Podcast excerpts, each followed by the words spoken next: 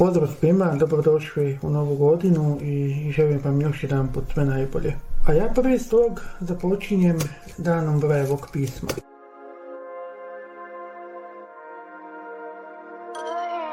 Međunarodni dan Brajice od 2017. godine obilježava 4. siječnja. Važnost pisma za slijepe nije upitna, pa o njoj neću govoriti.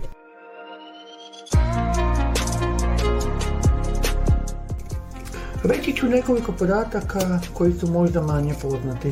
Prvu početnicu za slijepe u Hrvatskoj napravio je Vinko Beck i objavio je 1889. godine.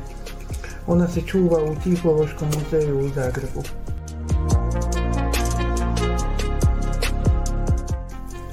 Najstarija knjiga do koje sam ja došao datira iz 1951.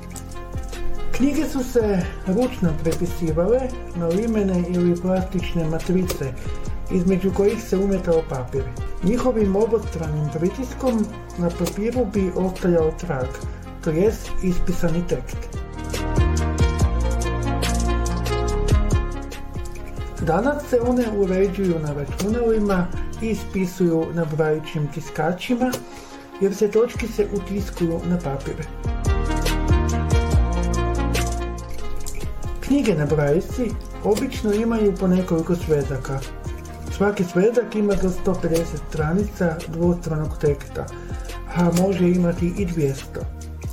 Jedna stranica A4 formata crnog tiska zauzima od 2 do 2,5 brajične stranice.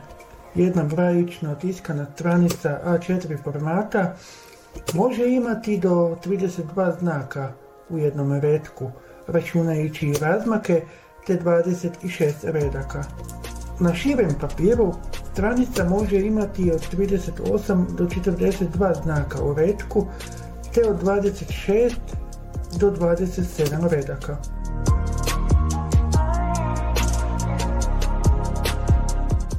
Hrvatska knjižnica za slijepe organizira natjecanje u čitanju brajice. Brzina čitača jest od 50 riječi u minuti pa sve do 200.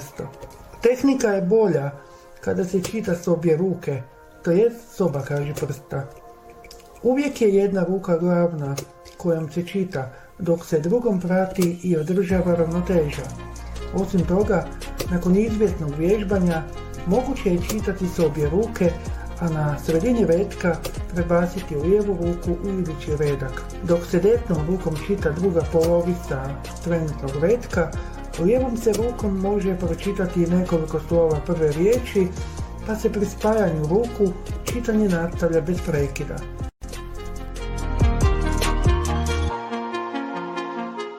I konačno, danas postoje uređaji kojima se može čitati sadržaj s računala. To su brajični redci ili doslovno prevedeno brajični zasloni. Oni pokazuju samo jedan redak, a tipkama se prelazi u nove redke. Postoje čak i takvi zasloni koji to pomicanje rade automatski. Zvuk tipke za prelazak u novi redak čujete i u ovoj epizodi, jer sve ovo čitam, a udar tipke namjerno nisam izbrsao. Duboko u sebi, međutim, njegujem ljubav prema papiru ispisane knjige. To je ipak prva ljubav.